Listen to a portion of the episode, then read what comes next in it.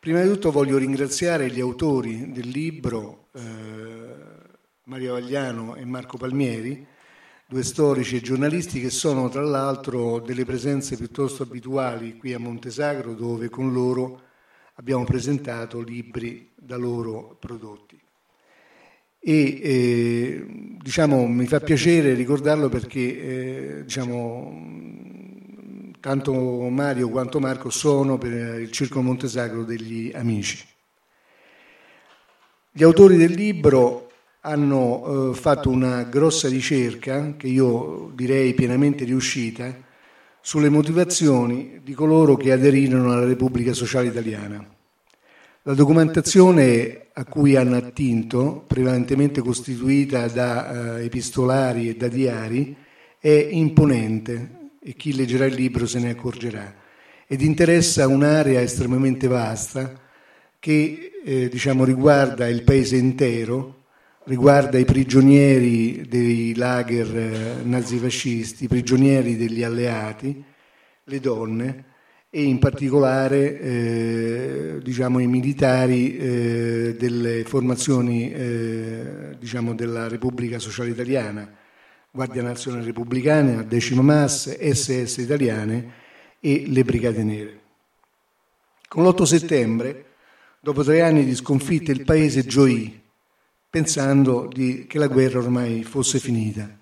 non rendendosi conto che si trovava invece davanti a più di un anno di occupazione militare e di guerra civile.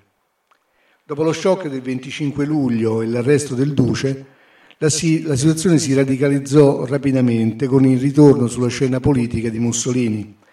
con la eh, promulgazione della Repubblica Sociale Italiana avvenuta nel settembre dello stesso anno,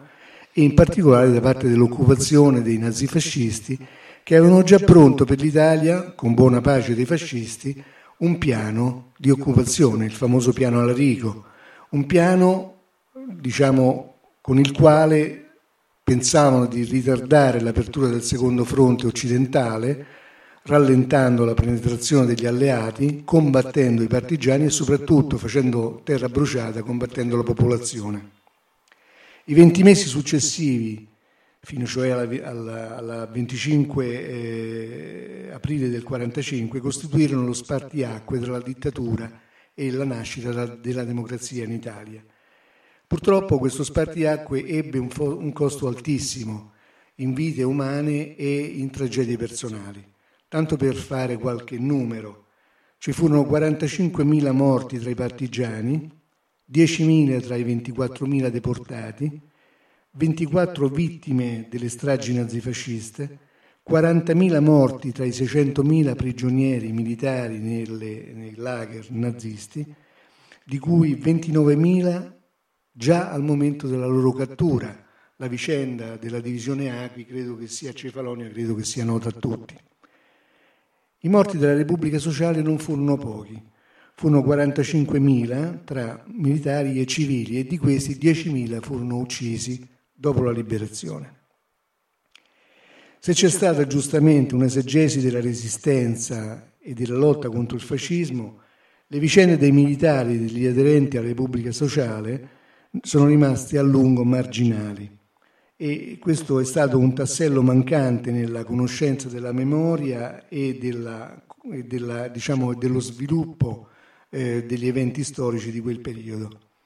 I principali lavori datano gli anni 70 e sono abbastanza conosciuti, i lavori di Collotti, i lavori di Claudio Pavoni, di De Felice, i libri di Giampaolo Panza e di Giorgio Bocca, ma sostanzialmente non molta roba. Fortunatamente più recentemente il nuovo approccio e i nuovi studi hanno portato, diciamo, hanno portato altre eh, conoscenze, altri elementi eh, nell'inquadrare il problema. C'è da dire però che rimaneva assai nascosta, rimaneva da scandagliare il vasto carico di motivazioni contingenti e ideologiche, le ragioni soggettive di quelle scelte, le scelte appunto delle persone che aderirono alla Repubblica Sociale e combattirono con esse la loro evoluzione e soprattutto i conseguenti comportamenti che nel tempo variarono, come ci si accorgerà leggendo, leggendo il, il libro. Mancava però una storia degli individui liberata dai condizionamenti ideologici e dalle appartenenze di partito. E questo soprattutto tenendo conto che l'Italia usciva da un periodo, il ventennio, che fu caratterizzato diciamo in, diciamo, in, modo particolare, ebbe un suo sviluppo particolare, come ricordava eh, Patrizia Dogliani, che il libro cita giustamente, che definisce il fascismo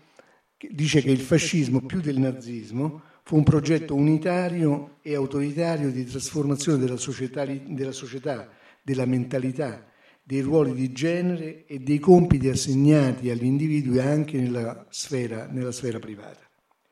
Per comprendere quello stato d'animo collettivo, non semplice da, eh, diciamo, da individuare, da cogliere, non erano uh, utilizzabili la, le documentazioni ufficiali né tantomeno quelle di parte, come possiamo immaginare. Al contrario, bisognava risalire attraverso i diari e gli epistolari eh, che in qualche modo eh, davano conto di quella che fu la, pedagog- la pedagogia nazionale, nazionalista, nazionalista dell'epoca. Contemporaneamente aver fatto ricorso alla corrispondenza censurata, alle informative della Polizia e dei Carabinieri, le note fiduciarie degli informatori e i testamenti, ha permesso di inquadrare quello che era lo spirito pubblico dell'epoca in relazione all'adesione alla Repubblica Sociale. Vorrei dire che per rendersi conto di come l'adesione alla Repubblica, alla Repubblica Sociale ebbe per molti il sapore di una vera e propria riconquista del partito, eh, bisognerebbe riguardare, bisognerebbe analizzare la crisi interna che il partito fascista attraversò tra il 41 e il 43. Subito dopo i primi rovesci militari, i concetti di tradimento, fedeltà, onore divennero l'architrave su cui fu costruita l'imperitura teoria del Mussolini tradito. Negli anni 50, dobbiamo ricordare, Julius Evola ancora eh, diceva eh, che eh, non fu il fascismo a rovinare l'Italia, ma furono gli italiani a rovinare il fascismo. E tra l'altro credo che serva a comprendere il problema anche ciò che disse Beppe Fenoglio,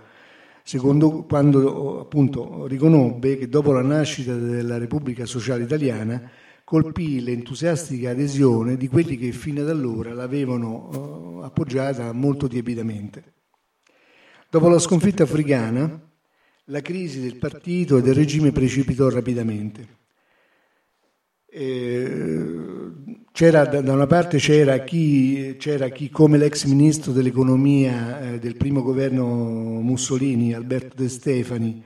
e il direttore della rivista Nuovo Occidente, Giuseppe Attilio Fanelli, che criticavano l'eccessiva commistione tra il regime, in tutte quante le sue articolazioni, e l'amministrazione civile,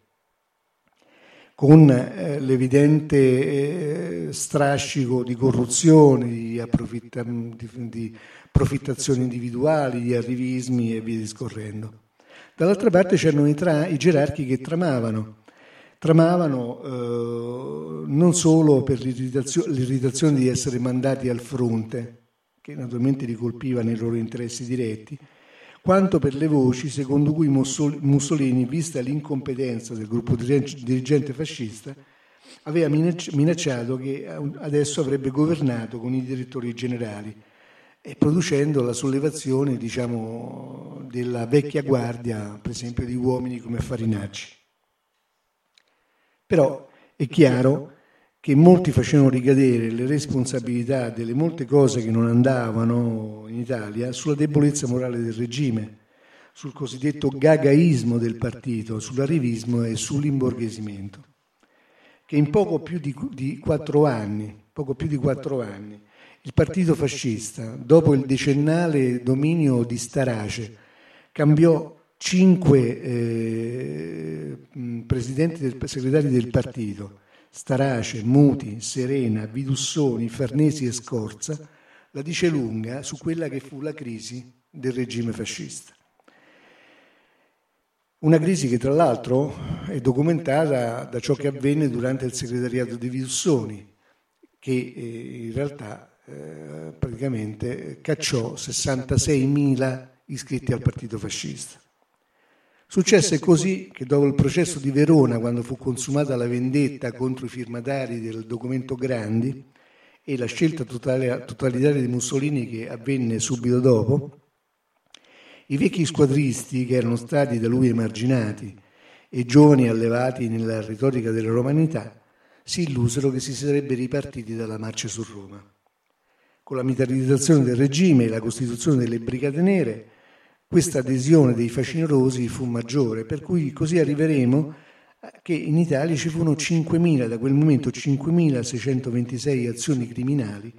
con più di 23.000 morti, che dimostra quale fu la nuova fase eh, feroce aperta dal fascismo repubblichino. Ma a parte i fanatici, quali furono le motivazioni che spinsero a decidere quelli che come Calvino e Nuto Revelli si trovarono sul crinale della scelta, riconoscendo semplicemente che sarebbe bastata una spintarella per cadere da una parte e dall'altra. Soprattutto, superata la, la facile distinzione tra idealisti e sciacalli, è importante, veramente importante, capire quali furono le ragioni delle persone normali. C'era chi pensava di continuare il regime, chi pensava a un ritorno dalle origini diciannoviste, così ci si sarebbe, una, ci si sarebbe rivalsi contro i compromessi, la corruzione del regime, i tradimenti. Ricordiamoci che ancora negli anni 60 girava la favoletta che in Libia la guerra fosse stata persa perché arrivavano i fusti di benzina pieni d'acqua e c'era gente che ci credeva. Era un modo per nascondere invece le responsabilità del regime. C'era chi rifiutava il tradimento dell'alleato e della parola data, chi era animato da, mitologie crepuscolari ed eroiche ed infine chi temeva di perdere l'identità nazionale. La parola più ricorrente allora era onore, onore, onore fino anche fino alla catastrofe finale. A testimonianza dell'ampiezza delle adesioni, il libro fornisce un lungo, divertente, sorprendente, direi, elenco di personalità che aderirono alla Repubblica Sociale e alle sue diverse formazioni militari che poi ritroveremo nell'Italia repubblicana in posizioni chiave, eh, nello spettacolo, nei partiti. Uomini politici, uomini di cultura, giornalisti, attori, da Dario Fo all'Olimpionico Dordoni, da Walter Chiari al regista Marco Ferreri, da Luciano Salcia a Ugo dal padre di Toni Negri a quello del comico Paolo Rossi. Fino a, per me, questo devo dire, è stato un colpo perché ho visto crollare alcuni miti della mia gioventù, della mia infanzia felice davanti all'ascio raddoppia e eh, il musichiere quando ho scoperto sul libro che due icone della mia infanzia, il maestro Gorni Kramer e il quartetto Cetra, avevano aderito alla Repubblica Sociale. Un vero colpo, devo dire. Comunque la transizione di tutte queste persone eh, queste, nella, nell'Italia repubblicana fu il segno di una ritrovata concordia nazionale o piuttosto il, il solito italico accomodamento e il modo tipico, diciamo, frettoloso di, di metabolizzare il proprio passato. Una cosa è certa, e questo mi sento di dirla, che non tutti hanno rielaborato la propria esperienza durante la Repubblica Sociale italiana come fece Mauro De Mauro, il giornalista scomparso, ucciso dalla mafia il quale dichiarò al direttore del, dell'ora di Palermo, di Palermo, Vittorio Nistico, che preferiva non parlare della sua esperienza nella decima massa e che comunque era oppresso dal senso di colpa e dalla sensazione di essere stato utilizzato e strumentalizzato come un burattino. E in ogni caso però credo che liquidare la Repubblica Sociale come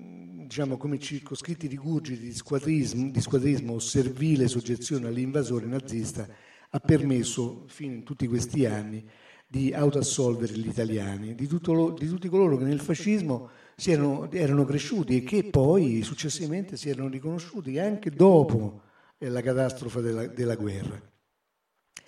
Però che cosa successe? Che quando gli italiani emersero dalle ceneri dalla catastrofe della guerra perduta, rapidamente scaricarono le responsabilità su cui era rimasto legato al carro.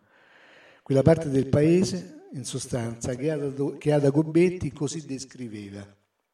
Fuori, nelle strade, nei tram, la vita esterna apparve squalidamente normale. Allo smarrimento incredulo, alla ribellione irosa, stava ora succedendo nei più la rassegnata stanchezza indomita del popolo italiano. Si trattava in sostanza di quella, zona, di quella spessa zona grigia, grigia di cui si lamentò nei suoi ultimi giorni di vita anche lo stesso Mussolini. Non ci dimentichiamo, tra le altre cose, che nella provincia di Cuneo, dopo la guerra, la provincia di Cuneo che dette moltissimo alle formazioni partigiane, quando ci fu il referendum sulla monarchia, di, scel- di scelta sulla monarchia o la repubblica, gran parte della provincia votò per la monarchia. Questo tanto per chiarire appunto le indecisioni, le incomprensioni, le incertezze, il, disorienta- il disorientamento che il popolo italiano viveva.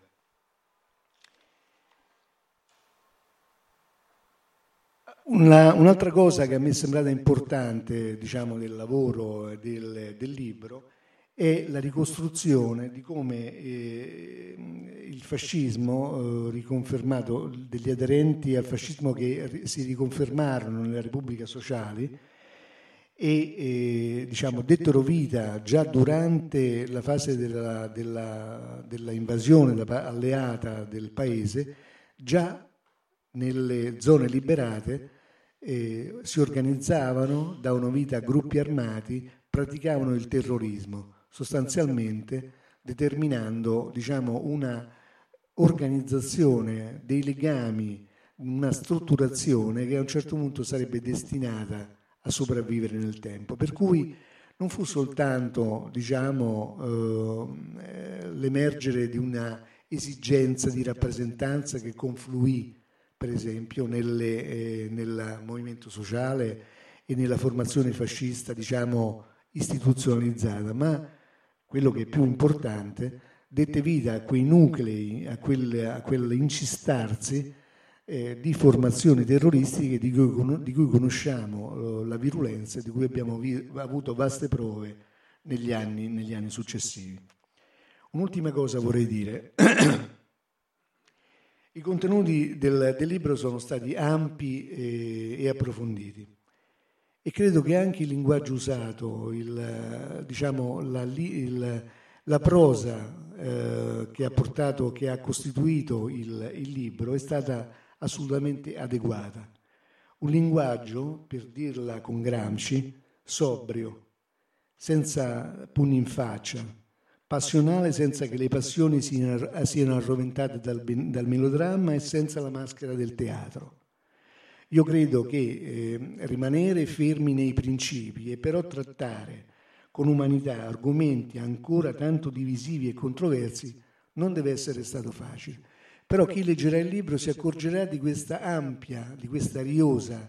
eh, comprensione diciamo, di, una, eh, diciamo, di un sconcerto, di una eh, solitudine in cui, scelta, in cui tanta gente fece la scelta sbagliata.